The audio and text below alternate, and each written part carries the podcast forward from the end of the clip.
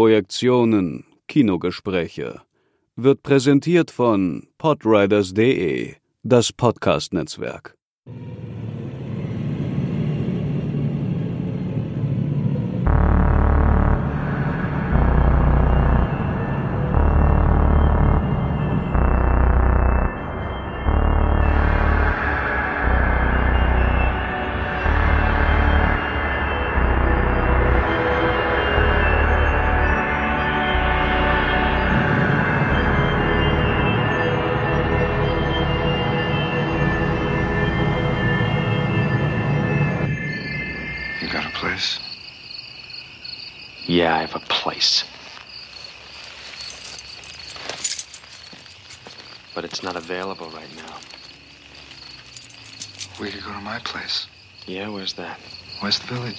Far. How about right down there in the tunnel?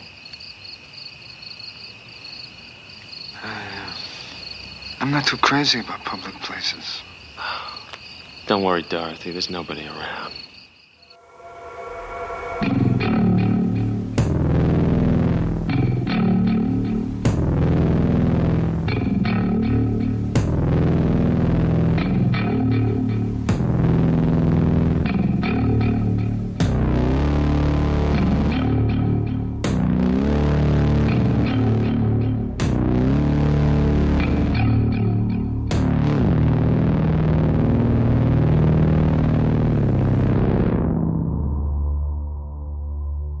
Hallo und herzlich willkommen zu einer neuen Ausgabe der Projektion. Ich freue mich heute wirklich ganz besonders, ähm, denn der Podcast ist ja immer auch eine sehr persönliche Geschichte, auch wenn äh, Markus und ich sehr häufig äh, auch sehr wissenschaftliche Themen angreifen. In diesem Fall ist es wirklich was sehr Persönliches, weil es ein Film ist, den ich erst durch die Themensetzung entdecken durfte. Wir werden heute über Cruising von William Friedkin sprechen. Und es ist ein Film, der mich wirklich begeistert. Ich freue mich auf diese Episode, auf diese Folge, gemeinsam mit Markus über diesen Film zu sprechen. Hallo Markus. Hallo Sebastian, ich bin ebenso sehr gespannt und freue mich auch sehr. Es ist ja erneut, äh, das hatten wir schon ein paar Mal, es ist erneut der Fall, dass ich einen Film später entdeckt habe als du. Das liegt zum einen natürlich daran, dass äh, ich jünger bin. Ich hätte den Film Cruising natürlich äh, auch vorher schon sehen können, habe ihn aber in der Tat erst jetzt gesehen. Als ich äh, Freunden davon erzählt habe, dass ich diesen Film gesehen habe und äh, für absolut brillant empfinde, als absolut brillant empfinde, so ist es richtig, habe ich festgestellt, dass ganz wenig Leute in meiner Generation diesen Film überhaupt kennen. Mhm. Warum eigentlich? Ja, Cruising ist natürlich ein Phänomen seiner Zeit. Äh, er ist 1980 rausgekommen, 79 gedreht. Es ist ja in der damaligen Zeit ein großer Skandalfilm gewesen. In Deutschland ist er sogar relativ groß gestartet worden. Es gibt unzählige ähm, Plakate, äh, verschiedene Motive, Aushangfotos, man kann da endlos sammeln. Das ist auch äh, für mich ein Zeichen dafür, dass der äh, Film also mit viel Hoffnung verbunden war. Aber ähm, er ist, gilt ja international damals als Flop. Äh, es ist ein Film, der im Vorhinein eine sehr schlechte Presse hatte und auch ein Film, der vom Publikum zum Teil äh, sehr harsch abgelehnt wurde. Möglicherweise äh, ist er zweierlei. Er ist ja ein Dokument seiner Zeit. Er dokumentiert eine Ära von äh, schwulem Sadomasochismus in New York, ähm, der in dieser Form ja äh, nicht mehr existiert, auch äh, mhm. vor allem in New York nicht mehr existiert. Darüber können wir später noch reden, weil ich ja an diesen Schauplätzen auch war. Und gleichzeitig ist es ein Film, der ähm, seiner Zeit voraus war durch die Art und Weise, wie er erzählt, wie er das äh, Element von Mystery und vielleicht sogar Horror in einem Polizeifilm verankert, äh, das also ganz typisch auch für William Friedkin als Filmkünstler ist. Ich glaube, es ist ein Film, der so irgendwo zwischen alle Stühle fällt und gefallen ist und vor allem jetzt von der Videogeneration der 80er Jahre, die ihn so als ähm, ja als so Skandalfilm noch kennengelernt hat, äh, sehr herbeigesehnt wurde und er auf Blu-ray inzwischen erschienen ist in England bei Arrow, aber gleichzeitig ähm, ein Film, der vermutlich für eine jüngere Generation ähm, wirklich was zu entdeckendes ist. Also ich mache die Erfahrung, dass wenn ich ihn in Seminaren behandle, ich habe ihn in Ludwigsburg an einem Seminar über William Friedkin zum Beispiel gezeigt, äh, dass er sehr gut ankommt. Das ist ganz interessant. Also ich glaube, der Film war seiner Zeit auf eine Weise voraus, die ihn heute erst richtig ähm, äh, zu würdigen weiß. Ja, es gibt keine deutsche Blu-ray-Edition. Auch gibt es eine DVD. Ich glaube, es gibt, es gibt irgendeine. Eine, ja.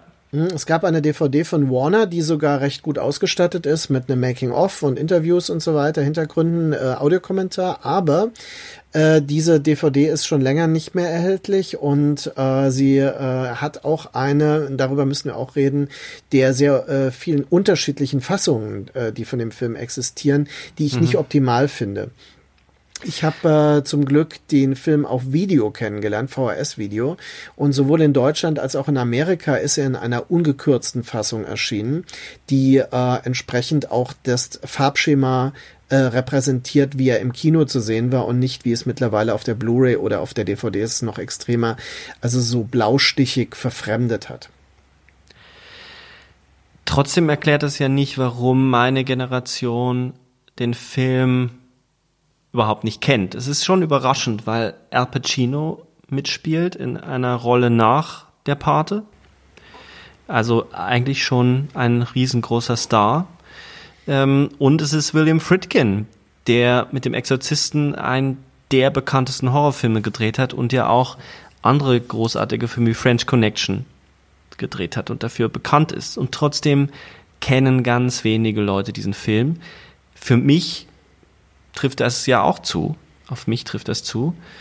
Und ich war wirklich überrascht und begeistert davon. Du hast vollkommen recht, wenn man sagt, dieser Film war seiner Zeit voraus. Wie ist es denn im Werk äh, von Fritkin einzuordnen? Ich musste mich da ein bisschen einlesen und hatte so das Gefühl, ähm, dass vor allem die Produzenten um ihn herum wahnsinnig viel auf diesen Film gesetzt haben, während er eigentlich nur sein Ding so durchziehen wollte. Er ist ja schon ein Regisseur, der sehr radikal eine lange Zeit seine eigene Formsprache bedient oder mit einer sehr spezifischen mhm. Formsprache arbeitet, die bei Cruising ja nochmal zugespitzter ist als bei den Filmen davor.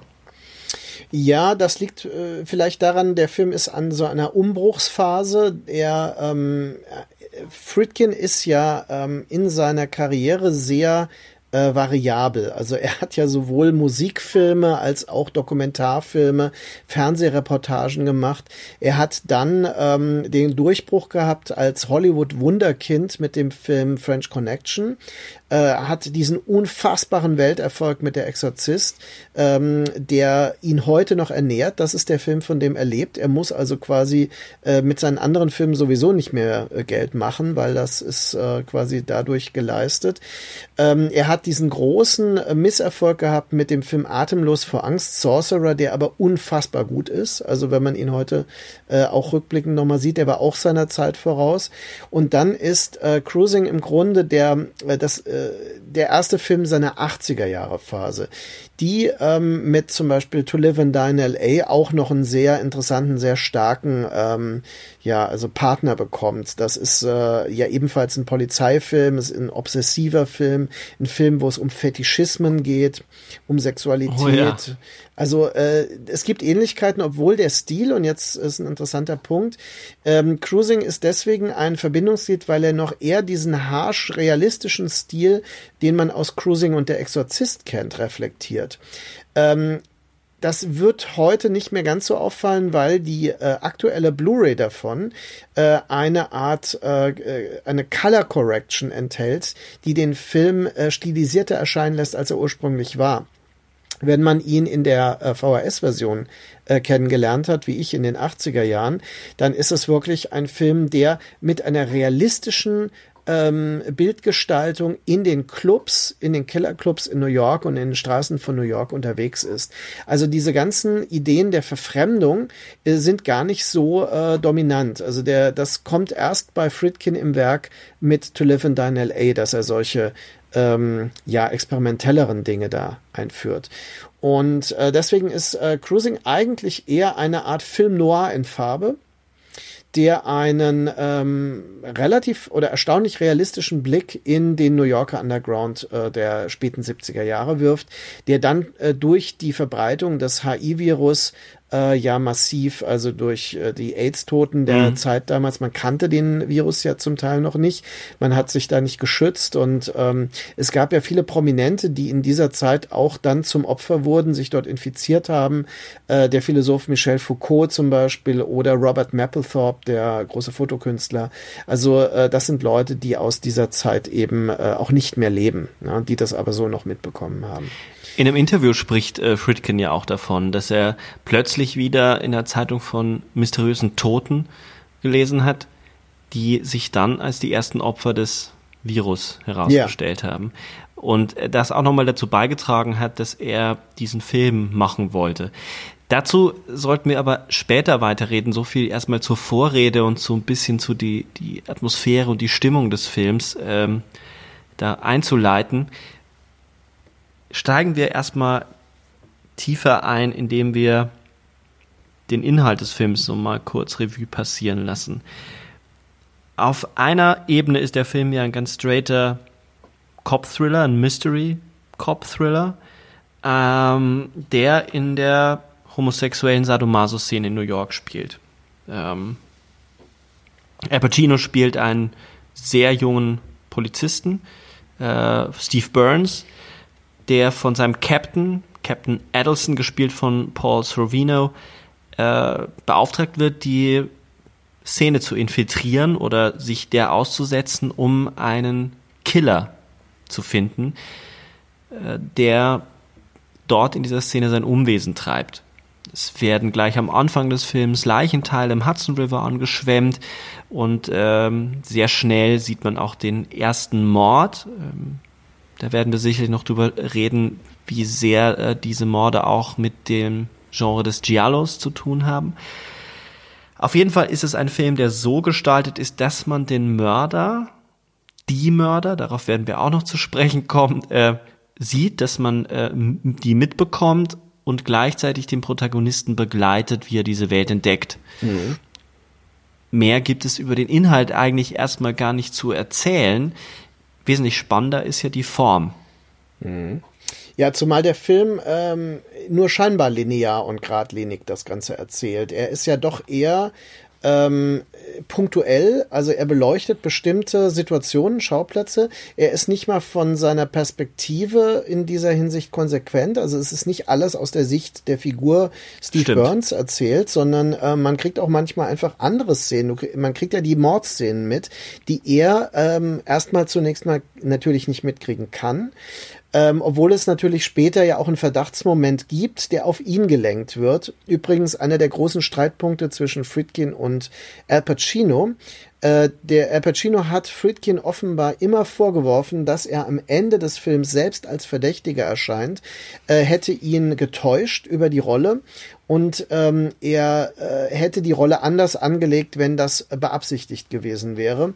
Während Friedkin ist ja ein Regisseur, der auch bei seinen anderen Filmen schon sehr stark in der Montage seine Filme eigentlich konstruiert. Und ähm, da auf gewisse Dinge kam und ihm dann bewusst wurde, warum gewisse Sachen auch unbewusst vielleicht gemacht wurden, die aber dann in der Montage plötzlich sinnhaft erschienen. Und dazu gehört auch das Etablieren unterschiedlicher Täterfiguren. Es gibt ja einen nominellen Täter, also der wirklich äh, festgenommen wird dann auch, ja, äh, der aber von sich ja behauptet, er hätte keine Verbrechen begangen. Ähm, man sieht ihn aber einmal tatsächlich. Ja? Also er ist einmal der potenzielle Täter. Ähm, dann gibt es aber andere, die ähm, Täter sind und dann Opfer werden, zum Beispiel. Ja? Also der Täter des ersten Mordes, den wir mitbekommen, ist dann später ähm, ein ähm, Opfer im Park dann. Ne? Also, Beim zweiten Mord. Genau. Und ähm, das ist im Grunde dieses Meandern des, ähm, des, des Tatverdachts oder der, der Täterschaft, ähm, das diesen Film so irritierend macht. Und der, was vielleicht ein Grund ist, warum der Film damals nicht so gut ankam. Äh, das Zweite, was man bei dem Film ja sagen muss, ist, dass er eine äh, Subkultur, die schwule Leder- und SM-Szene ähm, porträtiert, die in dieser Form ähm, auch heute nicht mehr ganz so denkbar wäre. Es war eine reine, ähm, äh, also eine unsafe Szene, wie man heute sagen würde, eine Barebacking-Szene, die äh, sich wirklich nur hedonistisch ihren Ausschweifungen gewidmet hat, weil eben, wie gesagt, die äh, Gefahr, die tödliche Gefahr durch Krankheiten damals nicht verankert war im Bewusstsein. Ähm, es gibt im Film Hinweise auf die Fistfucker Association of America, FFA. Das ist zum Beispiel auf ein Nummernschild zu sehen, das, äh, wo ähm, einer vorbeigeht am Anfang. Das war ähm, äh, im Grunde der Hinweis, äh, die Subkultur in diesen Clubs war sehr stark auf Fisting-Techniken ähm, orientiert und das wird im Film eigentlich auch gezeigt. Also wenn äh, der eine in dieser oh, ja. Sling ist und dann mit äh, Crisco, das war ein Backfett. Äh, Crisco wird zum Teil heute noch, aber dann aus nostalgischen Gründen vielleicht, ähm, äh, noch benutzt in der schwulen Szene. Crisco hat extrem gute gleitende Eigenschaften. Und äh, äh, es gibt also so auf den Flyern aus der damaligen Zeit, ich habe da viele Dokumente gesehen, da kann ich gleich noch drüber reden, über die realen Hintergründe. Ähm, da stand immer drauf, bring your own Crisco. Also man soll sein eigenes Gleitmittel mitbringen. Und äh, natürlich wurden diese ähm, Fisting-Aktionen, wie man es im Film auch sieht, natürlich nicht mit Handschuhen gemacht oder sowas. Ja, also da war, wie gesagt, eine ganz andere Szenerie. Ähm, dann sind da sehr exzessive Dinge ähm, auch passiert, die filmisch gut dokumentiert sind. Es gibt Filme aus dieser Zeit, pornografische Schwulenfilme aus dieser Zeit, äh, die ich auch sehen konnte die entsprechend äh, das zeigen, was Friedkin und auch Pacino gesehen haben dürften, als sie in diesen Clubs waren.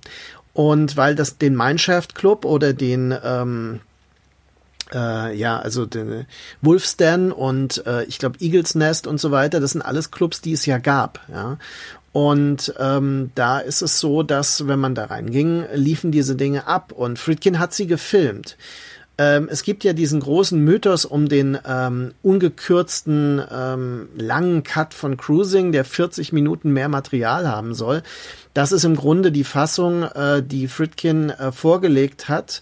Das sagt er ja auch heute immer wieder, äh, die die ganze Pornografie enthält, die dann äh, rausgeschnitten wurde, um dem Film ein R-Rating zu geben. Äh, er sagt aber eigentlich auch, dass ihm schon klar war, dass er das rausschneiden musste, weil es war schlicht pornografisch.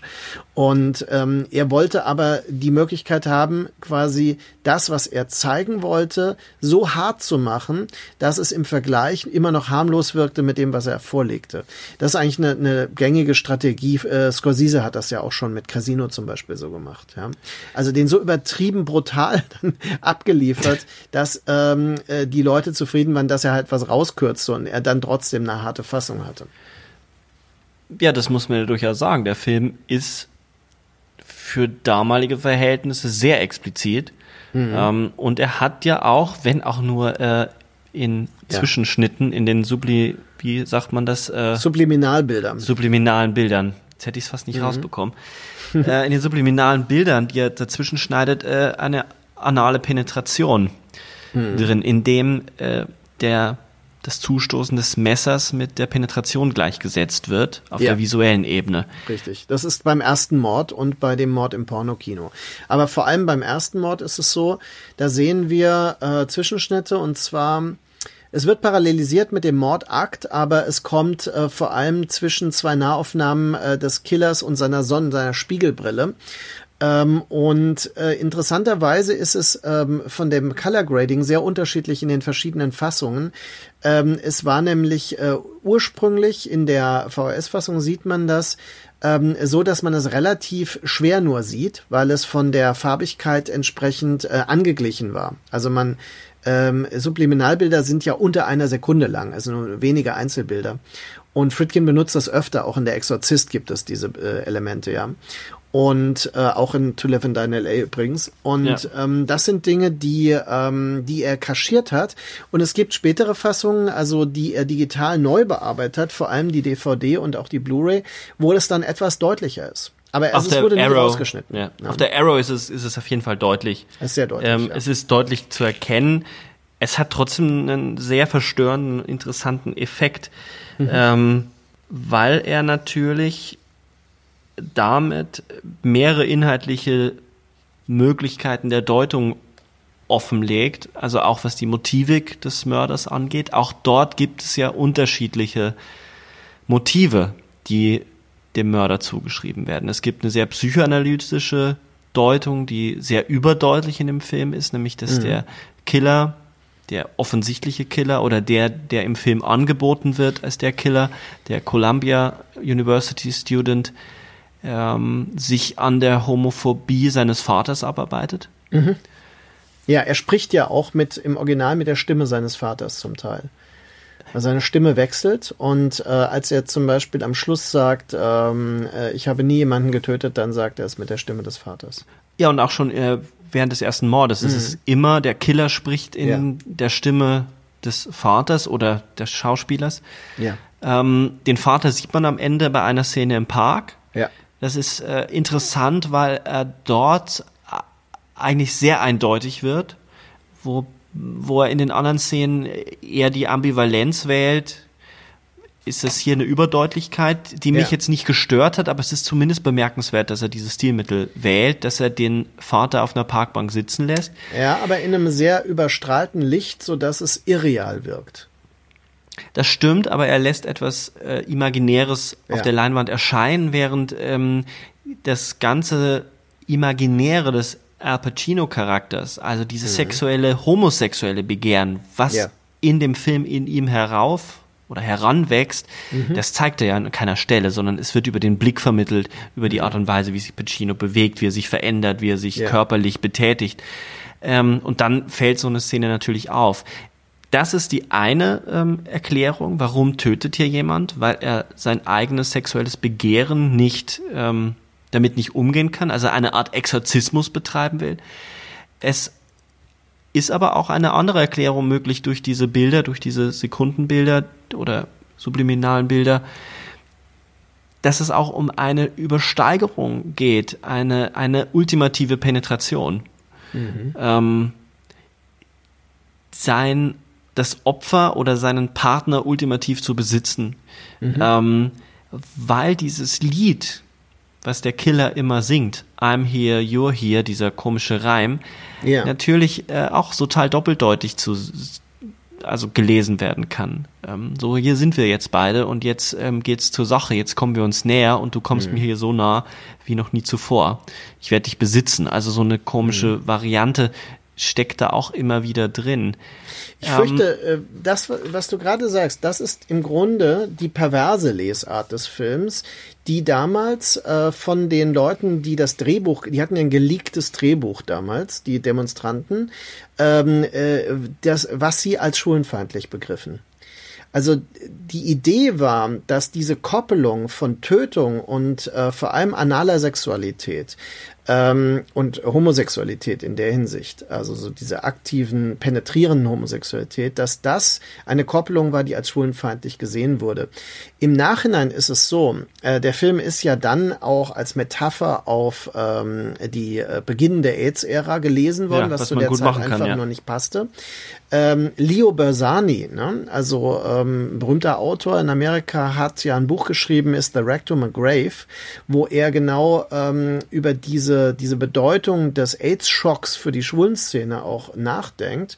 Und gleichzeitig haben wir ja Theorien wie ähm, Marquis de Sade, der ja ähm, die anale Sexualität immer als den ultimativen Protest gegen Gott bezeichnete und auch empfohlen hat, äh, weil es eben äh, eine unfruchtbare Sexualität ist.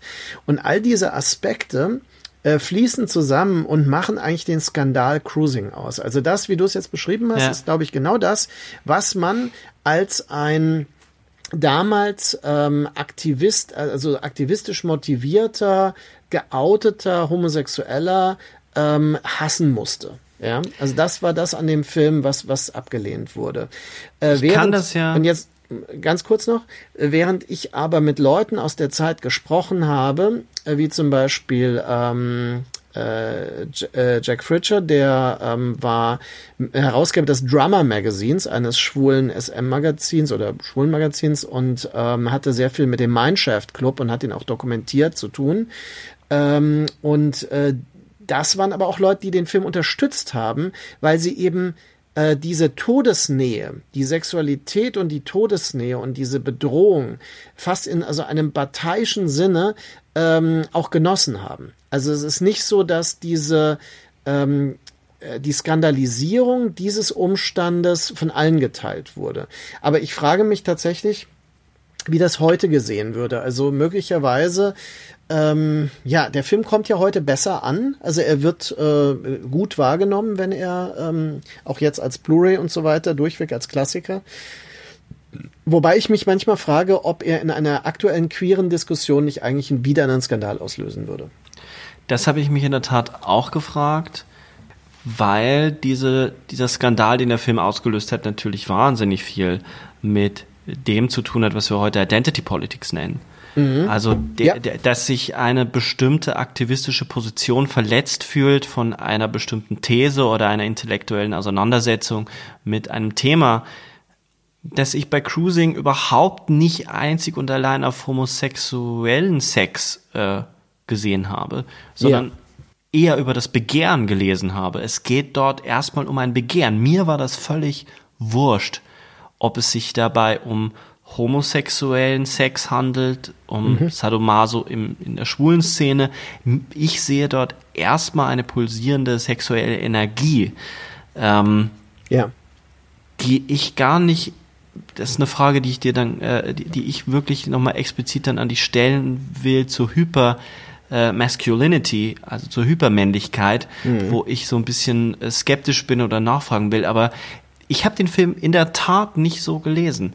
Ähm, deswegen verstehe ich den Skandal der damaligen Zeit nicht ganz, befürchte aber, dass der in bestimmten Kreisen durchaus nochmal negativ wahrgenommen werden könnte heute. Mhm. Auch weil die Sexualität, die dort gezeigt wird, auf den ersten Blick sehr harsh ist. Mhm. Ähm, und das auch etwas ist, was heute gerne verdrängt wird, weil es negative Konnotationen auslösen könnte. Ich finde den Film aber erstmal grundsätzlich als Zeitdokument sehr interessant, wenn man ihn auch jetzt nicht als rein Dokument, also nicht dokumentarisch, also die Musik, die dort in den Clubs gespielt wird, die Fritkin dort spielen lässt, ähm, scheint ja nicht die zu sein, die dort zu dem damaligen mhm. Zeitpunkt gelaufen ist. Ähm, er hat wesentlich härtere Rockmusik. Ähm. Ja, Punkmusik eigentlich auch, ne? Also ähm, er hat von einigen ähm, Bands, also die damals in der amerikanischen Punk-Szene aktiv waren, hat er sich Lieder da machen lassen. Äh, Jack Nietzsche, der ähm, äh, als Komponist aufgeführt wird, ist eigentlich eher jemand, der Musical Supervisor war, der gewissermaßen Stücke ausgewählt hat und gesucht hat. Und es sind ja auch so interessante so Jazz-Stücke mit diesem Basslauf, den man da manchmal hört und diese experimentellen ja. Elemente. Das sind ja alles äh, Stücke, die sind auf dem neuen Soundtrack. Das gibt ja seinen drei Vinyl-Soundtrack äh, jetzt ähm, zu kaufen mittlerweile, wo diese Stücke alle drauf sind und man merkt, da ist gar keine, also da sind vielleicht zwei, drei Keyboard-Töne von äh, Jack Nietzsche selbst und der Rest ist eigentlich wie bei der Exorzist auch schon äh, verfügbare Musik, auch neue Musik, experimentelle, äh, im Bella Bartok-Stil kann man sagen, und dann eben Punkmusik, die direkt aus den Punkclubs kam und nicht aus den schwulen Clubs, wobei es da Überschneidungen gab. Also es ist nicht so, dass das völlig abwegig ist, aber man muss ganz ehrlich sagen, und das sagen auch alle Zeitzeugen, in diesen ähm, Lederclubs liefen Sachen wie YMCA und sowas, also die Village People waren da auch nicht unbekannt und es lief Disco-Sound, ja. Und ähm, das ist halt genau im Grunde etwas, was dem Film auch ausmacht, dass er daraus so eine harsche Metapher von, von so extrem aggressiver Sexualität auch macht. Das ist äh, vielleicht der, das richtige Stichwort, um zur Hypermännlichkeit zu kommen. Mhm. Dabei kann ich auch erwähnen, dass ähm, ein Buch erscheinen wird. Also, äh, dass wir hier über Cruising sprechen, ist hat einerseits damit zu tun, dass wir beide diesen Film, also du den Film sowieso, äh, der begleitet dich schon sehr lange ja. und äh, ich diesen Film jetzt entdecken konnte und diese Leidenschaft darüber zu sprechen sehr groß ist, aber es ist gleichzeitig so, dass du ein Buch geschrieben hast über Cruising, das jetzt an Halloween erscheinen wird. Ähm, wenn du da ganz kurz äh, was erzählen könntest und dann kann ich meine na, kritische Nachfrage loswerden. Ja gut, äh, das ist jetzt äh, die Frage natürlich, äh, das fällt mir schwer, das äh, wirklich mit wenigen Sätzen zu machen, weil da hängt viel, viel dran, warum dieses Buch entstanden ist. Ich will vielleicht sagen, ich habe es ja zusammen mit Eugenio Ercolani aus Rom geschrieben. Das ist ein ähm, ja, äh, Freund und Kollege von mir, der auch viel Bundesmaterial für Filme produziert, äh, der halt auch Filmemacher ist und ähm, sehr gut Englisch kann, hat in, ähm, in London studiert und äh, wir haben uns kennengelernt auf ähm, einem Filmfestival und haben sofort äh, eine Connection gehabt. Und ähm, das Interessante ist, ähm, dass wir beide ähm, ja äh, heterosexuell sind, ähm, beide ein Interesse an sadomasochistischen ähm, ja, Subkulturen und sowas immer schon hatten und ähm, beide das Bedürfnis äh, hatten plötzlich, lass uns was zusammenschreiben über diesen Zusammenhang. Und ähm, das war also immer unser Projekt, äh, äh, Sadomasochismus im, im Kino, ne? auf Englisch zu schreiben. Es war auch für mich ein bisschen die Herausforderung. Ich habe Texte auf Englisch geschrieben, aber ich wollte wirklich ein englisches Buch mal rausbringen. Und ähm, wir haben dann ja länger dieses Projekt mit uns getragen, ein paar Jahre lang. Und dann lernte ich äh, in New York, äh, besser gesagt, ich kannte ihn von Facebook und habe dort in New York persönlich Shay Droop kennengelernt. Shay Droop mhm. ist ein Filmjournalist und auch Nebendarsteller aus zahlreichen Filmen, also in The Irishman und so und verschiedenen Sachen kann man ihn sehen. Und ähm, Shay Droop äh, ist, ähm, ist schwul und ähm, hat äh, quasi ein extremes Interesse, die New Yorker Schwulenszene, die es in der Form nicht mehr gibt, zu dokumentieren. Ähm, wir haben uns dort getroffen im Meatpacker District, wo Cruising spielt und gedreht wurde. Und wir haben dort die ganzen Schauplätze wirklich mit dem iPhone immer geguckt, wo, ähm, also wie sieht's im Film aus mit dem Screenshot, mhm. wie sieht's heute aus, haben das verglichen, wir haben Fotos gemacht. Ich habe ähm, wunderbare Bilder. Ich habe ein Bild da, äh, das ist ganz toll, da steht eigentlich im Hintergrund No, Tra no Trespassing, weil da so eine Baustelle ist. Aber ähm, das Schild ist kaputt und da steht nur noch No Assing und solche Sachen. Und äh, wir, wir hatten tierischen Spaß dort und sind wirklich in diese, auch in das, äh, in das Hotel gegangen, wo der Film gedreht wurde und so einfach reingegangen und haben dann zu den Leuten gemeint, ah, wir wollten mal gucken, weil hier wird der Film gedreht. Und ähm, ja, das war auch äh, okay. Ne? Ähm, keiner dieser Clubs e-, existierte noch. Es gibt äh, einen, ähm, äh, einen Lederladen noch, äh, der so ähnlich ist wie der, den man im Film sieht wo man so Accessoires kaufen kann, äh, Ledergeschirr, Dildos und so weiter. Und äh, den gibt es noch dort in der Nähe. Wir waren dann auch in einer schwulen Bar, aber die völlig normal war und haben ein bisschen mit den Leuten auch darüber geredet, über das, wie es früher war und was es nicht mehr gibt. Und diese ganze Szenerie war wirklich wild damals in den äh, 70er Jahren vor allem, wo der Film auch spielt. Also das haben ja nur ältere äh, Leute aus der Szene noch mitbekommen. Da waren wirklich, äh, da war Sex auf der Straße, ja. Also in den Nebenstraßen, Blowjobs, äh, Prostitution, mhm. ähm, das Cruising selbst im Central Park, da war ich natürlich auch, weil dort auch verschiedene andere Filme gedreht wurden, ähm, um das zu fotografieren. Und ähm, das war eine einzige äh, Orgie eigentlich. Und äh, die 70er eben diese Faszination, das ähm, habe ich mit, äh, mit Shade Roop dann erkundet und ähm, er kam dann auf die Idee, ein, ein Buch über den Film Cruising zu machen. Und ähm, ich äh, habe dann gedacht, hm, vielleicht wäre das was, was wir auch zu dritt machen können und so weiter. Auf jeden Fall hat es sich letztendlich so entwickelt, dass ich ähm, durch die Vermittlung von Lindsay Hallam, einer sehr geschätzten Kollegin aus England, ähm, einen Kontakt bekam zu dem Verlag, ähm, einem kleinen Verlag in Sheffield, äh, der The Devil's Advocates raus, rausbringt. Das Super ist eine spannend. Reihe über ähm, Analysen von äh, Horrorfilmklassikern. Und ähm, ich äh, habe ihm dann gesagt, ja, ich würde unheimlich gerne Cruising als Horrorfilm analysieren, zusammen mit meinem Kollegen ähm, äh, Eugenio Ercolani. Und er war total skeptisch. Der, äh, äh der Verleger war super skeptisch, weil er sagte, Cruising, it's, it's a Cop-Film und so, ja. Also er hat das überhaupt nicht verstanden, warum er den als Horrorfilm. Dann meinte ich zu ihm, naja, er hat ja auch äh, M, eine Stadt sucht einen Mörder in dieser Reihe oder ähm, der äh, blutige Seide von Mario Bava, das sind ja, Ja. alles äh, Thriller. Ne? Und äh, letztendlich hat er es dann, hat er sich darauf eingelassen, äh, weil unser unser Konzept war, glaube ich, ziemlich gut. Ähm, Eugenio ist, schreibt auch einfach sehr gut und ähm, hat ja inzwischen auch ein anderes Buch auf dem Markt über das italienische äh, Genre-Kino. Und ähm, ja, wir haben das dann geschrieben innerhalb von einem Jahr und sehr äh, strikt die Kapitel aufgeteilt, also wer was schreibt. Und äh, haben dann ähm, dieses Buch äh, zu genau dem Zeitpunkt äh, jetzt dort äh, lancieren können, wo die Liverpool University Press den Verlag übernommen hat. Das heißt, unser Buch erscheint jetzt Ende Oktober dieses Jahres 2020 bei der Liverpool University Press. Das finde ich super. Geadelt. Ja, auf jeden es Fall. Ist, es ist so, man muss es sagen. In der akademischen, äh, vor allem in der anglosächsischen Welt sind genau diese Verlage natürlich Gold wert. Genau. Und äh, wir haben auch äh, quasi alles, denke ich, richtig gemacht. Wir haben äh, Leute vorher das Probe lesen lassen, ähm, entsprechende äh, Rückmeldungen bekommen, auch von dem Mindshaft äh, Dokumentaristen ähm, und so weiter. Also das ist schon, äh, ich denke, ich habe ein gutes Gefühl dabei, ähm, wie sich das jetzt entwickelt hat. Und äh, die Arbeit mit Eugenio war auch extrem äh, produktiv. Ähm, ich will jetzt noch einen anderen Aspekt sagen, ähm, weil über Maskulinität. Ähm, es ist sehr interessant, dass ich viele, viele heterosexuelle Männer oder die sich so bezeichnen kenne, die diesen Film, der ja wirklich konsequent in der Schulenszene spielt, so extrem bewundern und verehren.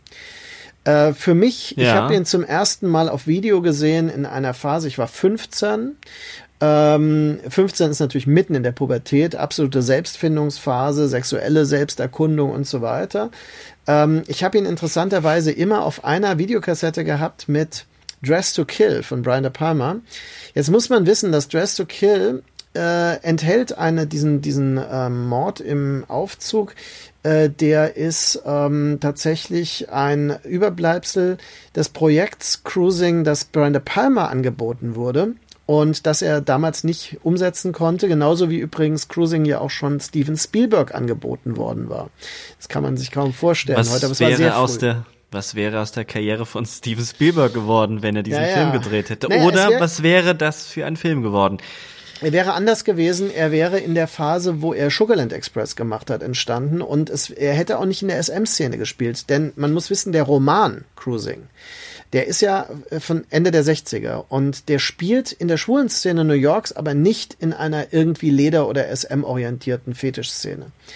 Und äh, das hat tatsächlich Friedkin mit hineingebracht. Also das war eigentlich die, ähm, ja, also der, der Coup, warum Friedkin sich auch interessierte dafür, weil eben diese realen Morde passierten, weil das wirklich in dieser extremen Szene war und weil er merkte, dass das sehr filmisch ist.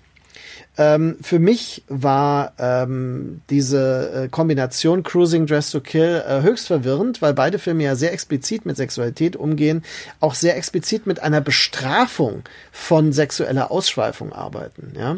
Also die fremdgehende Ehefrau wird ähm, Ja, ermordet, ja. dann äh, eben die äh, hedonistischen äh, Lederschwulen werden da irgendwie durch den Serienmörder latent bedroht und äh, auch ermordet und so weiter. Also das, das ist natürlich eine Sache die, äh, die man fast so ein bisschen im Kontext der äh, konservativen Slasher-Filme der späten 70er und frühen 80er sehen kann, wo ja jeder, der Sex hat, erstmal ermordet wird. und nur die prüdesten überleben. Ähm, das Das ist, ist, natürlich einer anderen, wenn ich ganz kurz sagen darf, weil mir das gerade so kommt, das ist eine andere Perspektive noch total interessant, weil die Filme zwar inhaltlich sehr nah sind, aber von der Form her sind Friedkin und De Palma sich so unterschiedlich in diesen beiden Filmen, während Friedkin sehr realistisch, sehr hart und, und rough ist, ist De Palma, das hat er ja auch schon bei Carrie gehabt, hat so diese Weichzeichner Soft-Porno-Ästhetik. Genau so. Auch in Ja, der so ersten Traumartig. Szene bei, in der ersten Szene, in dieser Duschszene, die sehr soft-pornomäßig ist bei äh, Dress to Kill. Ja. Das steht ja so konträr zu, total. zu allen Bildern in Cruising. Aber trotzdem ist es interessant, weil es äh, zwei verschiedene Arten der Annäherung an, an Abbildung oder Abbildbarkeit von Sexualität ähm, in, im Kino bietet. Ja. Also nur zwei mögliche, es gibt bestimmt noch ein paar mehr, das wäre ein anderes Thema, aber es ist erstmal interessant, weil die beiden Filme nacheinander zu gucken, glaube ich, auch deswegen irritierend ist, weil man durch zwei verschiedene Filter geschickt wird. Ja, aber es ist interessant, die Verbindung gibt es immer wieder, weil es gibt, ich habe zwei Fangoria-Ausgaben, wo retrospektiv beide Filme unabhängig voneinander gewürdigt werden, in denselben Ausgaben folgend aufeinander. Und äh, das ist schon ähm, eine verrückte Sache, wie viel äh, Bezüge es da gibt. Und die Filme sind beide 1980 rausgekommen. Also das ist natürlich auch genau in der Zeit. Ähm, was ich vielleicht um zur Männlichkeit zu kommen. Äh, in der Pubertät macht man sich natürlich auch wieder Gedanken, wie definiert man, wie zeigt man, wie ähm, stilisiert man Männlichkeit. Und ähm, ich war ja sehr beeinflusst von der Post-Punk-Ära, ähm, von ja durchaus noch von auch klassischem Punk, aber auch äh, Gothic Rock zu dem Zeitpunkt, also Sisters of Mercy zum Beispiel. Und äh, da ist natürlich diese Idee, wow, Cruising ist der Film, wo alle schwarze mhm. Lederjacken tragen, schwere Stiefel und ähm, irgendwie äh, alles ist in, in äh, Nacht Sonnenbrillen tragen. Und das fand ich unheimlich faszinierend, weil das, das kam ähm, meiner ähm, meiner Rock'n'Roll-Wahrnehmung der Welt total nah. Ja? Also das hatte eine Punk-Ästhetik, die mir unheimlich gut gefiel. Das, das sprach mich an. Und ähm, ja, ich kann auch nicht bestreiten, das hat mich natürlich auch direkt beeinflusst, was das betrifft. Wobei ich echt sagen muss, ähm, ich sehe das genau, wie du es beschrieben hast. Cruising war für mich immer ein Film über sexuelles Begehren, über sexuellen ähm, Exzess, um über das, das Ekstatische und so weiter. Aber es war nie so wichtig für mich, ob das jetzt schwul oder sonst wie definiert wird hier. Ja? Also das äh, war nie so wichtig, obwohl man das natürlich als total wichtig sehen kann, wenn man möchte. Jetzt äh, kommt ihr beide aber in dem Buch, über das ich am Ende noch ein, zwei Sätze verlieren will, kommt ihr beide in diesem Buch immer wieder auf den Begriff der Hypermasculinity zu sprechen. Mhm. Also eine Welt, einmal definiert durch die komplette Abwesenheit von Frauen. Der Film mhm. ist ja bis auf die Karen Freundin, Allen. Mhm. Karen Allen, die Freundin äh, von Al Pacino in dem Film, äh, spielt keine Frau eine größere Rolle. Ja. Es gibt ein paar Momente, wo mal eine Frau durchs Bild läuft, aber eigentlich ist, sind Frauen nicht anwesend. Ähm, darüber könnte man sagen, entwickelt der Film natürlich eine Übermännlichkeit Gleichzeitig äh, hat mich das aber ein bisschen verwirrt, weil es in dem Film natürlich diese Ablehnung des homosexuellen Begehrens gibt. Also der Vater, der die, die Homosexualität des Sohnes ablehnt.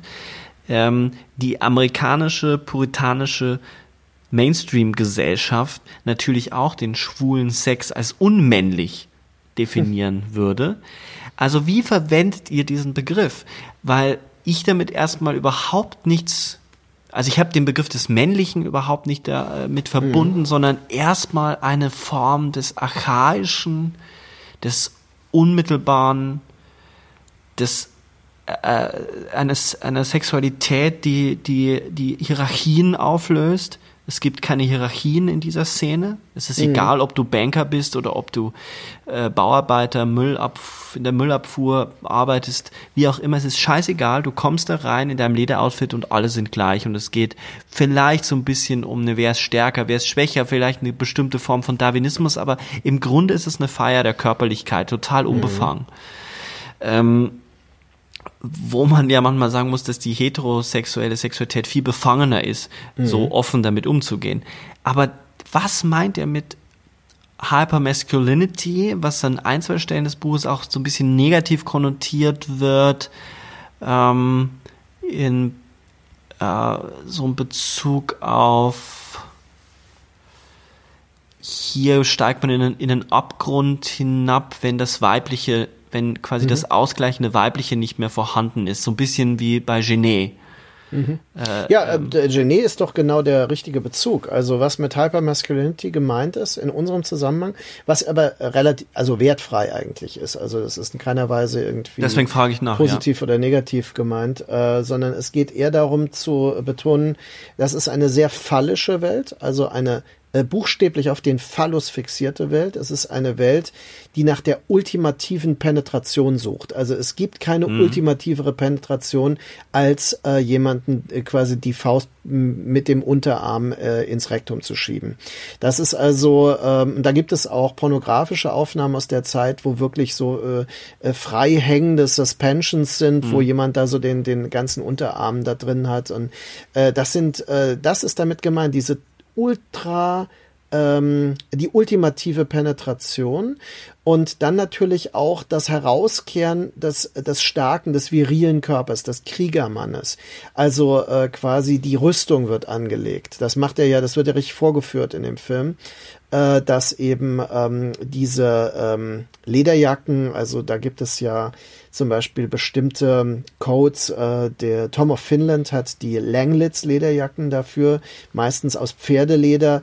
Die sind äh, halt als extrem harte männliche Attribute konnotiert. Ja, die sind auch super schwer, wenn man die trägt. Also die sind, mm, äh, da mm. muss man schon auch ein bisschen Rückenmuskulatur mitbringen, damit man die überhaupt als angenehm noch empfindet. Das sieht man ja auch im Film. Also wie die Charaktere gehen, sobald sie diese mm. Lederjacken tragen. Das ist ja, schon was, hat was Schleppendes. Ja, genau. Also es hat äh, so, und das meine ich mit ähm, Virilität, ja, also der Wir ist ja in dem römischen Sinne der, der Krieger definierte Mann, mhm. der ähm, quasi den Sex auch als eine Form von Schlacht begreift. Ja?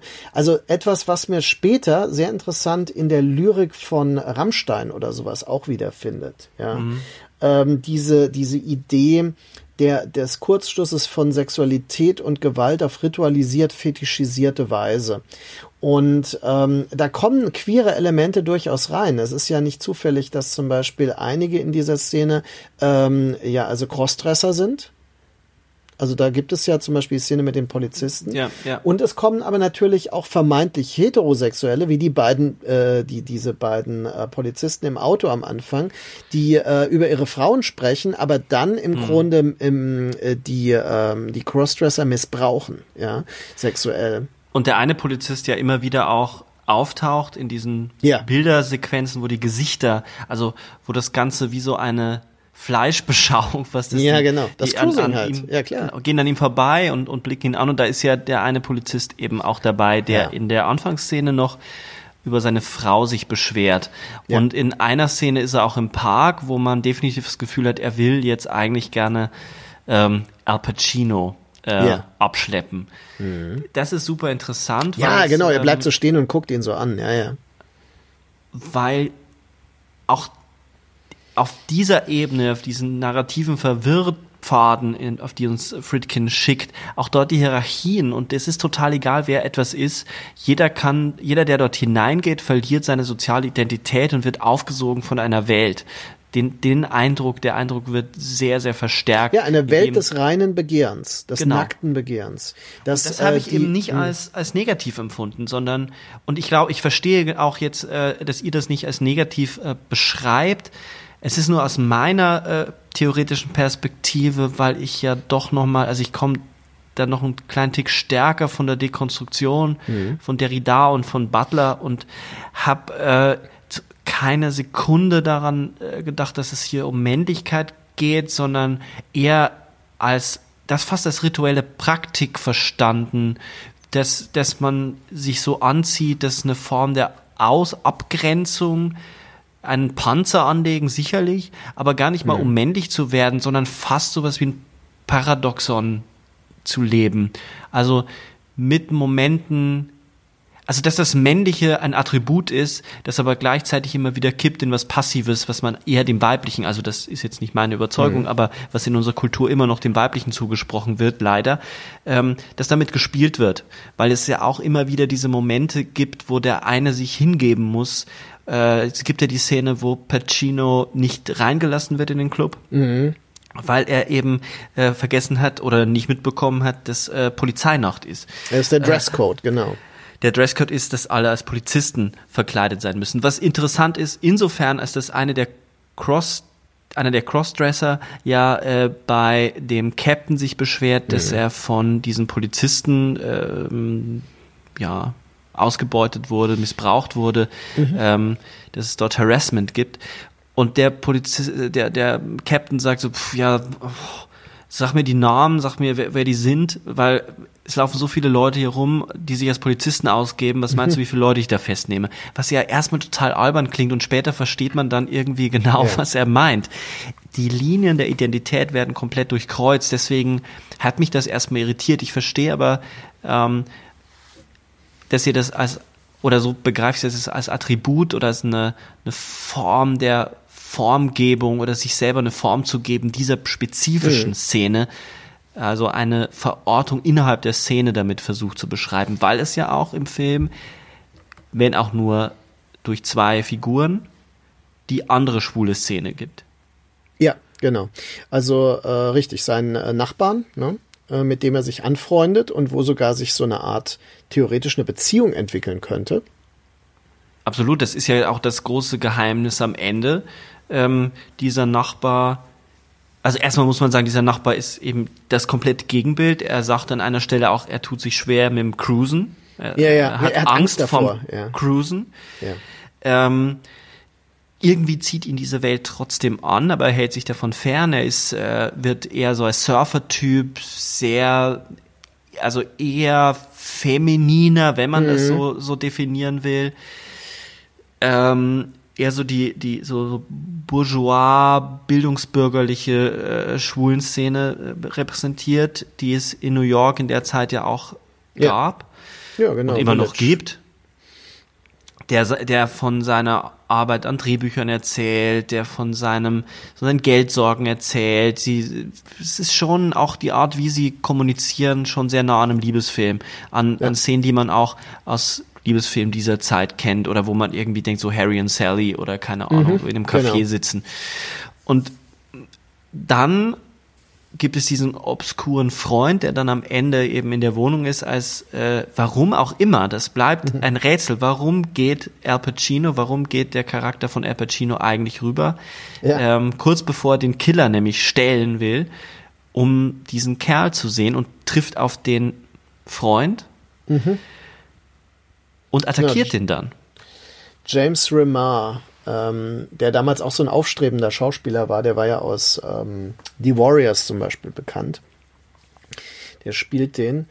Ähm, ja, genau, da gibt es eine Eifersuchtsgeschichte auch. Also ich, ich denke, dass der Film äh, entgegen seinem Klischee wirklich auch die, ähm, die andere ähm, Schwulenszene repräsentiert, also die eher alltagsbasierte, da aber auch diese Übersteigerung reinbringt, möglicherweise eben um ähm, Verwirrung über die Täterschaft am Schluss zu schaffen, wer denn den Nachbarn umgebracht hat. Ja, weil der Nachbar wird tot aufgefunden Mhm. in einer sehr stilisierten Pose im Badezimmer. Genau, im David Ähm, Bowie-Stil, ne?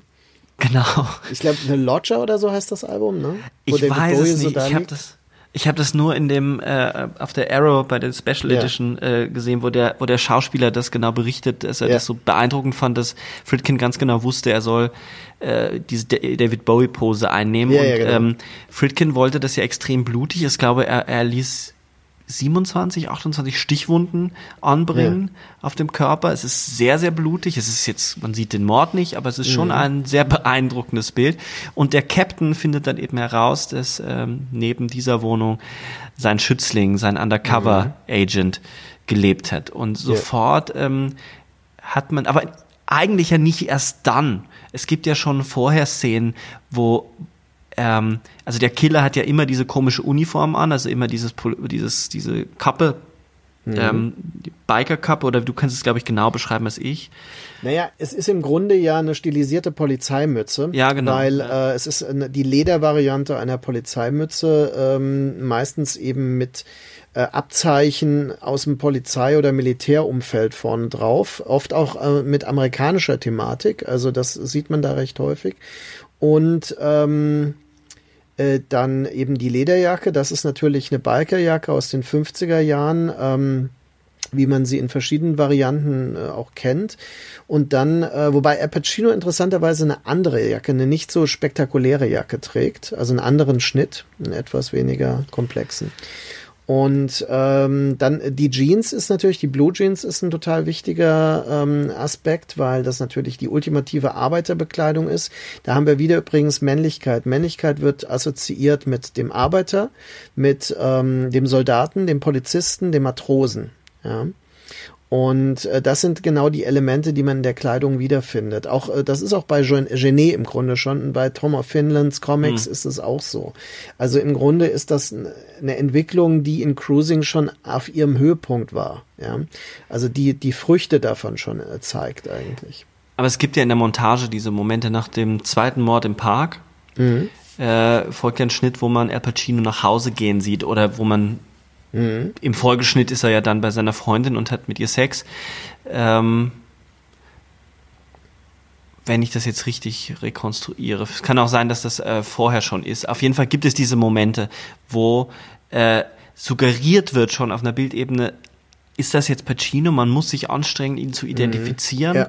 Ja. Ähm, und er eben sehr ähnlich gekleidet ist wie der Killer in allen Szenen. Ja, ja, genau. Und da wird eigentlich schon angedeutet, was ist hier eigentlich los? Was für eine Verschiebung findet hier statt? Naja gut, aber er ist ja, er ist ja Teil einer Szene, die den Dresscode hat. Also die sehen ja alle so aus.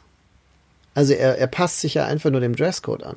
Ja, natürlich, aber die Montage suggeriert Hm, natürlich. Die suggeriert das, ja klar, das stimmt. Ähm, man weiß auch am Schluss nicht, ich glaube, man sieht am Schluss nochmal, ähm, da sieht man ja einen Typen in Lederjacke da in den Club wieder laufen. Und das Genau. ist ähm, äh, ein, eine Szene mit dem, ähm, mit dem Stuart Richards, dem Schauspieler, der den äh, Festgenommenen spielt. Diese Szenen wiederholen sich ja sowieso mehrfach, Ja. also das den Club betreten. Genau. Ähm, was ja total wichtig ist, ein, eine, eine Heterotropie zu betreten, einen, einen Raum in, innerhalb der Raum oder einen Nebenraum, Mhm. wie Foucault sagen würde, der neben der Normalität besteht. Und man muss hinabsteigen. Diese Clubs sind ja immer unten oder im Keller. Ja. Und ähm, dieses Hinabsteigen ist sowas wie ein Ritual, um das soziale Leben, das normale Leben abzustreifen, um dann einen völlig losgelösten Exzess genießen zu können. Und dieser Killer, es wird immer wieder suggeriert, als, als wäre es ein wiederkehrendes Moment, als würde dort etwas grassieren, eine Art Dämon, der, der dort mit hinabsteigt, den man sich eventuell und deswegen auch die, die Nähe zum, also dass man das als Metapher auf den, auf HIV, AIDS nimmt, ähm, ist ja naheliegend, aber schon vorher ist es interessant, dass es eine bestimmte Form des Begehrens gibt, die ausschlägt, die überschlägt, die sich überschlägt ähm, und die weitergegeben wird. Also dass es nicht diesen einen Killer gibt. Im Buch hast du ein Kapitel geschrieben, wo du genau daran das Horror Genre festmachst, dass es um eine Form von Dämon geht. Die Art, wie er spricht, dass es sehr künstlich ist, sehr verhallt. Es erinnert ein bisschen an diese multiplen Stimmen von der Exorzist. Ja. Wie sehr würdest du den Film denn überhaupt an den Exorzisten rücken? Ähm, also ich denke, es gibt, äh, also sagen wir mal so, es gibt Aussagen von William Friedkin zu seinem späteren Horrorfilm ähm, Das Kindermädchen, The Guardian, wo er betont, wie, ähm, wie wichtig ihm die Idee ist, dass er Gewalt und das Böse wie ein Virus begreift. Und äh, das wäre im Grunde in der Exorzist schon vorhanden. Wir erinnern uns vielleicht, in der Exorzist ist es ja so, dass die Besessenheit kann von einer Person zur anderen übergehen. Und ähm, als quasi dann äh, der Pater äh, die ähm, den Dämon Pazuzu in sich aufnimmt und sich dann aus dem Fenster stürzt, ja, äh, nimmt er den Virus des Bösen quasi in sich auf. Und das ist etwas, was ähm, in Cruising eine interpretierbare ähm, äh, Motivik sein könnte, dass also quasi der Virus, der, dieser Killer-Virus von einer Person zur anderen weitergegeben wird und dass er grassiert, wie, äh, man kann das schon so sehen, wie eine Geschlechtskrankheit oder sonst was, ähm, was aber wieder nah an so einer Art kritisierbaren Auslegung des Films sein könnte. Wenn man ihn als Horrorfilm sieht, ist es so, dass, ähm, wie du ja sagst, also da man betritt so dieses zwielichtige Reich, die Unterwelt. Man muss übrigens, äh, Fußnote dazu, ähm, der Mindshift Club, wenn ich das richtig ähm, erzählt bekommen habe, war oben, also nee, man musste erstmal hochgehen. Ach so. Und nicht runter. Musste hochgehen. Im Film geht er in den Mindshift Club und geht direkt die Treppe runter. Das ist offenbar eine andere Treppe. Die haben diese Räumlichkeiten äh, vermutlich auch äh, woanders auch nochmal aufgebaut. Aber im Endeffekt ist es so, dass man äh, dann von oben in der Realität wieder runtergehen musste und dachte, man geht in den Keller. Aber in Wirklichkeit war der Club ebenerdig. Also der Effekt war ganz bewusst so, als würde man sich in einer Unterwelt aufhalten als würde man die Unterwelt betreten. Und äh, das äh, wird im Film ja quasi viel direkter gemacht, da hast du vollkommen recht. Äh, dann ist es so, dass die Elemente des Bösen, und das ist was, was Friedkin auch beschäftigt, weil er Ähm, es gibt in Der Exorzist zum Beispiel einen Hinweis auf die Nazi-Vergangenheit des Butlers, ja. Also der Diener äh, oder der, der Hausangestellte, äh, der für die Ellen Burstyn arbeitet. Und ähm, es gibt bei Fritkin immer wieder Verweise auf die Nazi-Zeit. Und für Fritkin ist, Fritkin ist ja auch jüdischer Herkunft, äh, für ihn ist äh, die Nazi, also sind die Nazis und Hitler und so weiter, also äh, äh Chiffren für das ultimativ Böse der Geschichte. Und ähm, auch das betrachtet er wie ein Virus, der immer wieder sich festsetzen kann, der mhm. Leute infiziert, der äh, Neonazis zum Beispiel infiziert und dann ähm, sie das weitertragen lässt. Und genau das ist etwas, was er auch in den Clubs ja ähm, äh, mit inszeniert, was aber auch Teil der Clubs war. Man muss das ganz klar sagen. Also äh, die, ähm, die, die so kleine Nazi-Elemente, wie zum Beispiel, dass mal eine SS-Mütze auftaucht, dass dieser Reichsadler da äh, über, ja, ja. so prominent, prominent, über der ja, Tanzfläche hängt. Ähm, das sind alles Dinge, die wirklich real sind, also die auch in der äh, äh in der äh, schwulen und auch in der allgemeinen äh, Lederfetisch-Szene äh, durchaus einen äh, Raum haben. Äh, nicht so sehr in Deutschland, ähm, aber in England schon ist das total kultig, ja, also in der SM-Szene auch mit, äh, wie das da so schön heißt, äh, Hakenkreuz-Toys äh, zu spielen, ja. Und äh, das ist etwas, was äh, auch diese, diesen Gedanken des, des Virus aus, äh, also im Sinne von Fritkin ja mit sich trägt.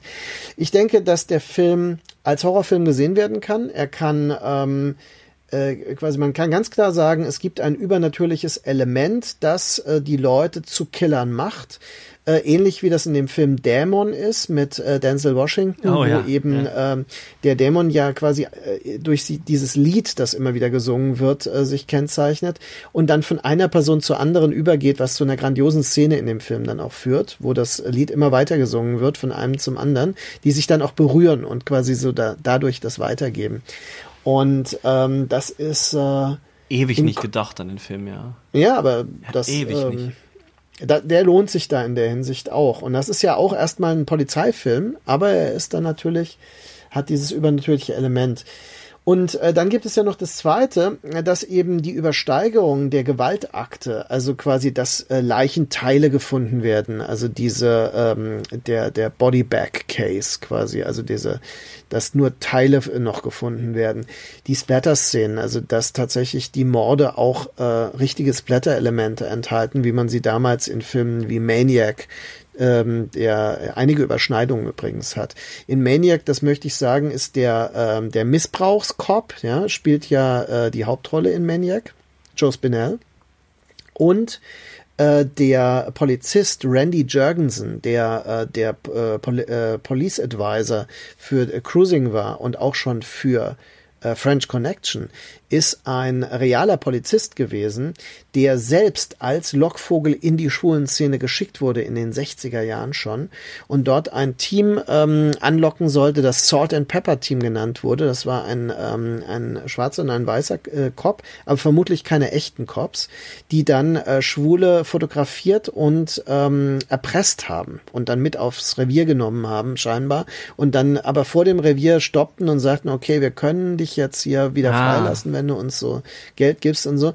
Und das hieß Salt and Pepper Team und das sollte er quasi äh, erforschen. Und Randy Jurgensen hat sehr viele Details äh, beigesteuert, die in dem Film vorkommen, die aus der Realität kommen. Zum Beispiel den ähm, schwarzen nackten Cop mit dem Cowboy-Hut, der während des Super Verhörs einfach Szene, reinkommt. Äh, Das ist nämlich etwas, das hat er auch in äh, French Connection schon ähm, quasi platzieren können, dass in Polizeiverhören gerne mit Irritationen gearbeitet wird, weil die Leute dann ähm, quasi ihre Schutzmechanismen verlieren. Also sie werden so aus dem Konzept gebracht, dass sie beginnen plötzlich über andere Dinge zu reden, weil sie da äh, fast Trost finden über die Verstörung, die sie gerade erlebt haben. Ja, die Szene ist ja trotzdem auch für den Zuschauer total äh, verstörend. Ja. Ich musste, für mich ist das so ein Fassbinder-Moment in dem Film. Ähm, vielleicht, weil diese Ästhetik so ein bisschen an Querele erinnert oder äh, an Ka Rainer Kaufmann. ich, äh, weißt du, was ich meine? Ja, Also absolut. dieser- ähm, dieser Sch- na gut, äh, sehr interessant ist, dass Carell ein Film ist, der äh, 82 ins Kino kam, also nach Cruising entstanden ist. Ich bin mir sehr, sehr sicher, dass äh, Fassbinder Cruising gesehen und auch geschätzt hat. Also ich bin mir da relativ sicher. Ähm, nicht sehr, sehr, aber relativ sicher. Ich habe nichts gefunden. Ja, vielleicht gibt es ja äh, unter unseren Hörerinnen und Hörern jemanden, der da einen Hinweis hat ähm, weil der Film ja in Deutschland viel diskutiert wurde und äh, Fassbinder hatte ja eine, eine sehr explizite Phase, er war ja bisexuell und auch sehr schwul aktiv und äh, wo er auch ähm, sich sehr stark äh, natürlich für Leder interessiert hat. Also es gibt ja diese berühmten Ja, ja. Interviews, wo er mit Reitstiefeln, Jeans und Lederjacke äh, rumgelaufen ist. Er hatte die ähm, berühmte Erdmann Poly äh, äh, Motorradlederjacke, die eben auch so ein Kultobjekt geworden ist. Ne? Und all solche Dinge, das verbindet unheimlich viel miteinander. Es könnte auch sein, dass es deswegen mich so erinnert an ihn. Ja. Auf jeden Fall muss ich, muss ich äh, äh, daran denken, bei dieser Szene äh, Ja. sehr an Fassbinder denken. Du hast es in, in einem Nebensatz nur angesprochen, dass diese Lesart ähm, des Bösen als Virus äh, natürlich wieder zu dieser sehr strittigen Lesart führt oder zu der angreifbaren Lesart, dass es sich um schwulenfeindlichen, um einen schwulenfeindlichen Film handeln würde, weil es eben so sehr mit dem, mit dem Homosexuellen verbunden wird. Jetzt gibt es aber ja am Ende die Szene, wo die Freundin des Polizisten die Lederjacke und die Brille findet, während Al Pacino im Bad sich äh, rasiert. Ähm, wir haben vorher noch erfahren, dass äh, eben die Leiche des Nachbarn gefunden wurde. Ja. Also das, das Echo dieser Szene halt nach. Ähm, während er sich rasiert und er sagt vorher noch diesen Satz, ähm, I'm back, also ich bin zurück und du Ja. hast, es gibt diesen schönen Satz in eurem Buch, ähm, he says he's back, but what, uh, uh, what does he bring with him? Ähm, Also die Kleidung hat er ja schon mal mitgebracht. Ne? Und äh, man muss dazu sagen, es gibt, das hat mich auch damals immer sehr beschäftigt. Also ähm, er hat ja mit seiner Freundin ähm, ein sehr, äh, also ein, ein sehr konventionelles äh, heterosexuelles Verhältnis. Das ist nicht sehr spektakulär. Außer in der Szene, die du beschrieben hast vorhin schon, die beginnt nämlich damit, dass er über die Straße läuft. Dann sieht man seine Hand, wie man dann erfährt, mit einem Leder, äh, mit so einem äh, Lederarmband, ja, das äh, klar szeneorientiert ist ähm, dass äh, dieses äh, den Bettrahmen packt und dann äh, so sich so ranzieht und so richtig reinstößt. Und ähm, äh, dann während das äh, der Sex vor sich geht, fährt die Kamera leicht runter und man sieht dann auch ähm, Karen Allen als die, die hier penetriert wird. Und es ist so, als bringt er schon einen Teil dieser Sexualität in seine Beziehung hinein. Ich habe nicht das Gefühl, dass das was ist, was ihre Figur ablehnt. Denn äh, Nee. das ist, führt ja dann direkt dann dazu, dass sie mit so einer Neugier äh, diese Kleidung ja anlegt. Und er hört dann ja, wie sie sich darin bewegt. Das ist ja so ein Knarren, das Knarren des Leders, das Klirren zum Teil, der, Schl- da ist ja immer der Schlüsselbund wird da getragen, dass das so wie so eine Kette klirrt und äh, solche Dinge, das äh, und sie ermächtigt sich ja dann im, im Grunde, indem sie das anlegt. Ich finde das super spannend, genau äh, darauf wollte ich nämlich hinaus, dass wenn man die letzte Szene nimmt, als eine Form der Transformation oder des Annehmens und mal ausblendet, Ja. dass er eventuell jemanden umgebracht haben könnte. Einfach nur die Aufnahme, also dass etwas mitgezogen wird und wenn man den Film nicht als schwulen Film liest, sondern einen Film über Begehrensstrukturen und Identität, die fluide ist, auch das Begehren scheint fluide zu sein, weil es eben äh, eindeutig heterosexuell konnotierte Figuren gibt, die dann aber wieder auftauchen in der schwulen Szene, der Polizist, wir haben darüber gesprochen, von der Anfangsszene oder eben die Hauptfigur. Und äh, auch sie zieht diese Lederjacke mit einer Begeisterung an und es eröffnet sich so eine neue Welt in der Welt und plötzlich gibt es Vermischungen des Begehrens. Wenn man ihn so liest, finde ich, verliert er diese Schwulenfeindlichkeit, zumal man dann ja sagen kann, dass das Böse vor allem dann eintritt, wenn die Identität starr gehalten werden soll. Also Ah ja, wenn, wenn, äh, man könnte schon sagen, dass dieses Motiv des Vaters, der einfordert, du musst, also das Gesetz äh, Ja. repräsentiert, du musst heterosexuell sein, sonst bist du kein Mann, sonst bist du schuldig. Und in dem Moment, wo, wo, wo quasi diese Identität aufbricht, weil das Begehren so stark wird, immer mit einer Schuld einhergeht, die dann weggestochen werden muss, ermordet werden muss, weggeschafft ja. werden muss. Und auch bei Pacino, wenn er denn der Mörder ist des Nachbarn, hat das schon auch so einen Charakter von der Angst vor der, vor der ähm, Vielseitigkeit des eigenen Begehrens oder vor dem Fluiden des eigenen Begehrens, dass man, dass er erschrickt, ja. dass er Angst hat, nicht mehr zurückkehren zu können in diese normale, beschauliche Welt der Heterosexualität.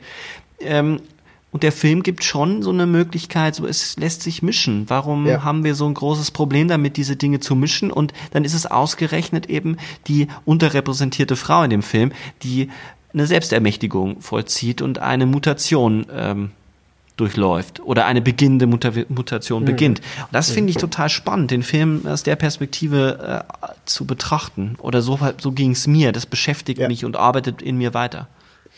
Ja, äh, da würde ich äh, voll zustimmen. Ähm, vor allem auch, weil, wenn ich das richtig sehe, es gibt eine äh, sehr irre Interpretation, dass der äh, Vater eigentlich, äh, der, ich glaube, der heißt Jack, das wird irgendwie deutlich auf den Briefumschlägen.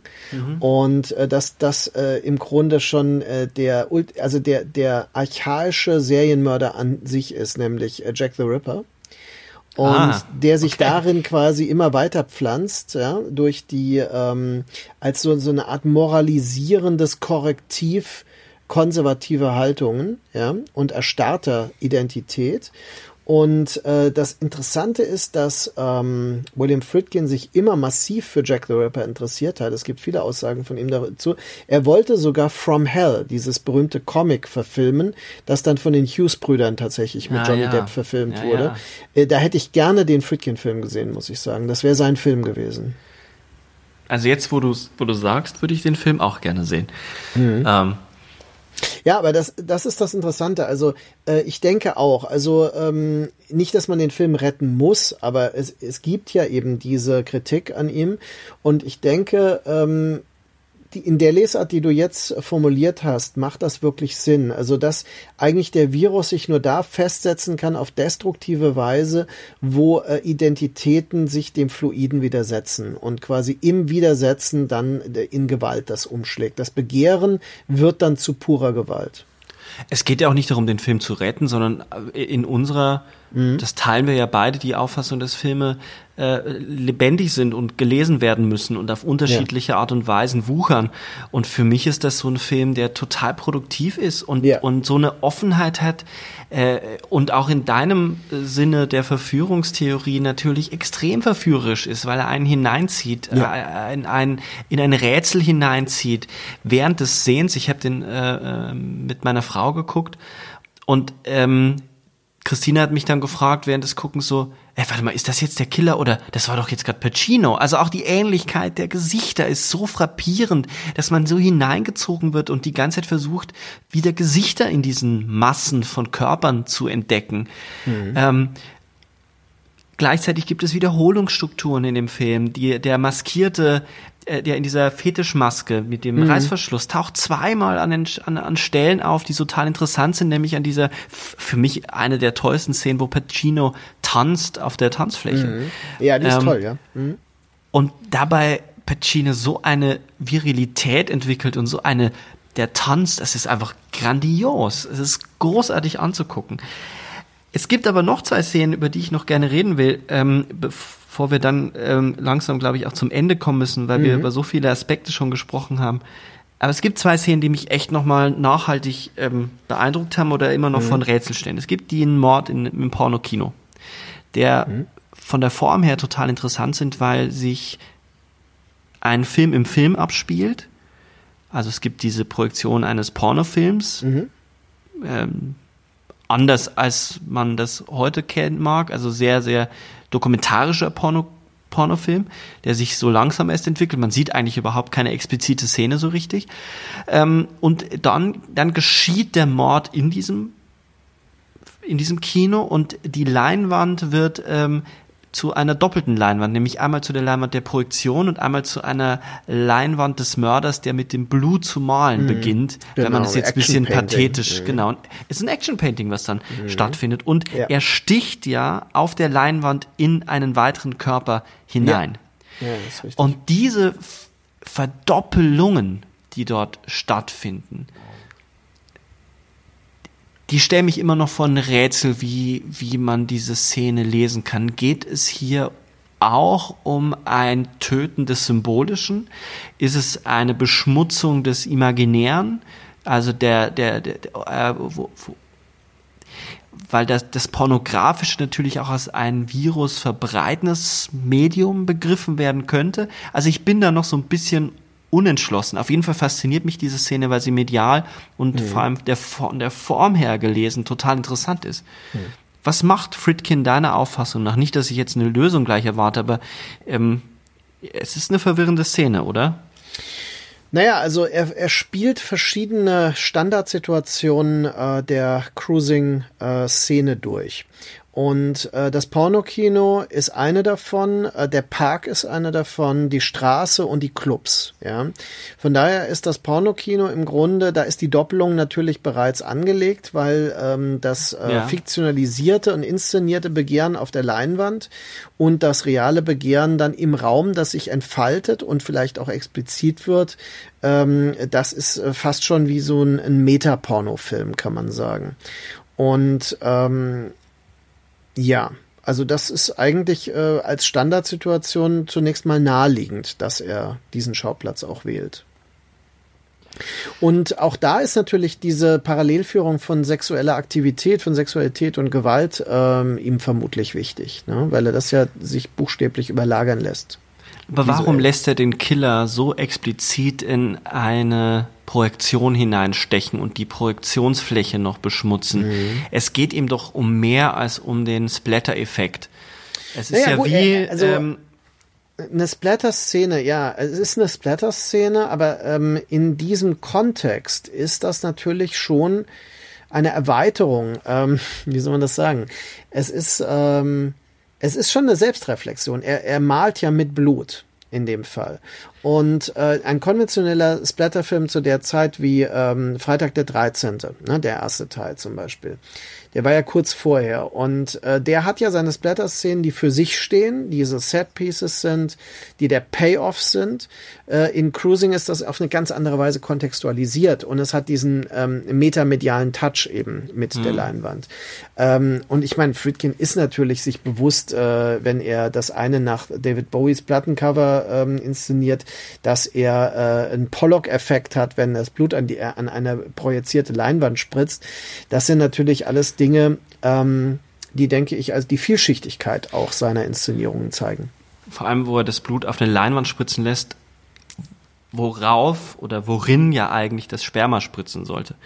Ja, vielleicht. Also er tauscht ja auch, er tauscht ja auch die äh, Körperflüssigkeiten in dieser Szene aus. Ähm, es ist eine Szene, die, die mir hängen bleibt, die hyperästhetisch ist, ähm, die eine morbide Schönheit entfaltet und wo ich ähm, wahrscheinlich noch weit über unseren Podcast jetzt hinaus nachdenken werde, was das mit dem, mit dem Virus und dem Dämon zu tun hat, weil ich immer noch so die Spur oder die Intuition, also die Spur verfolge oder die Intuition habe, dass es hier schon auch um das Mediale als Anreicherung oder eine Weitergabe stattfindet, dass es eben nicht nur reicht, ähm, den echten Körper zu töten, sondern gleichzeitig das Symbolische mitzuerledigen. Also dass hier schon dieses Imaginäre oder die Vaterfigur, das Gesetz durch die Verdoppelung, die Differenz mit aufgerufen wird. Okay. Ähm, Das sind nur, das ist äh, sehr aus der Hüfte geschossen, aber es hat beschäftigt mich, seit ich den Film gesehen habe. Wie auch eine andere Szene. Da haben wir äh, im Endeffekt schon ein bisschen drüber gesprochen. Ich finde es nur noch mal interessant, darauf einzugehen. Es gibt sehr früh im Film, bevor Pacino, oh, sehr früh im Film, eigentlich muss man ja sagen, es, es vergeht erstmal einige Zeit, bis Pacino überhaupt als Hauptfigur Ja. erscheint. Ähm, Aber wo er mit äh, Alan zum ersten Mal äh, im Bett liegt und dann unterhalten sie sich und er sagt Ja. so, ja, ich habe da jetzt einen Job, aber kann ich dir nicht sagen, so, ich muss da eine Weile mal so wohin. Und dann sagt sie, dein Vater hat angerufen. Und dann sagt er, aha, okay, mh. Und dann wird nicht weiter darüber gesprochen. Also auch bei diesem Charakter ist die Vaterfigur im Hintergrund. Ja. Naja, das ist natürlich einer der, der, der Film ist ja äh, sehr fragmentiert in der Art und Weise, wie er seine Charaktere etabliert. Das wurde ihm auch vorgeworfen. Da wurde ihm eine von der Oberflächlichkeit sogar vorgeworfen. Ähm, ich denke, dass er das sehr geschickt macht und dass es auch durchaus legitim ist, solche Sachen auf sich beruhen zu lassen. Das wird nie mehr aufgegriffen, aber das Thema des Vaters, Genau. das problematische Vater-Sohn-Verhältnis, das ist natürlich psychoanalytisch auch äh, hochgradig äh, ausgedeutet schon, äh, das natürlich auch so ein, ähm, ja, also in diesem Sinne auch eine Gewaltaufladung bereits enthalten kann. Das finde ich, ähm, deutet sich einfach an, aber es ist eine von vielen Möglichkeiten. Und der Film öffnet halt viele dieser Möglichkeiten. Ich finde aber, dass dieser Dialog so gut zu dem passt, was ihr im Buch schreibt. Ich kann jetzt nicht mehr zuordnen, ob es äh, aus deiner Feder stammt Ja. oder aus der Feder des Kollegen. Aber ihr schreibt, ähm, he, also Fritkin, visualizes the sexually bizarre world as a sideline to the violence-based patriarchal American society und ihr sprecht dann auch vom Dark Underbelly äh, der amerikanischen Gesellschaft. Und damit wird ja schon das Vatergesetz angesprochen oder das patriarchale Ja. Gesetz, in dem der Vater in mehreren Varianten in diesem Film auch immer wieder präsent ist. Ähm, Ja, das würde ja belegen auch wiederum, dass, äh, dass die patriarchale Macht, die starre Identität als destruktive Männlichkeit äh, der Virus ist. Dann wäre das eigentlich ähm, die Motivation auch, ne? Also in diesem Fall. Ich glaube, dass diese Lesart auf jeden Fall weiterverfolgt werden sollte. Vielleicht ähm, fühlt sich ja jemand von unseren Zuhörerinnen und Zuhörern äh, motiviert, ähm, da mal weiter drüber nachzudenken. Was ich jetzt zum Abschluss noch äh, gerne loswerden würde, ich würde gerne jedem äh, dieses Buch empfehlen. Nicht, weil du mein äh, Podcast-Partner und äh, Freund bist, äh, sondern es ist ein Buch, ich gehöre zu einem der ersten Leser und ähm, es ist ein Buch, was es äh, in der deutschen äh, Landschaft, in der deutschen Filmbücherlandschaft äh, nicht gibt.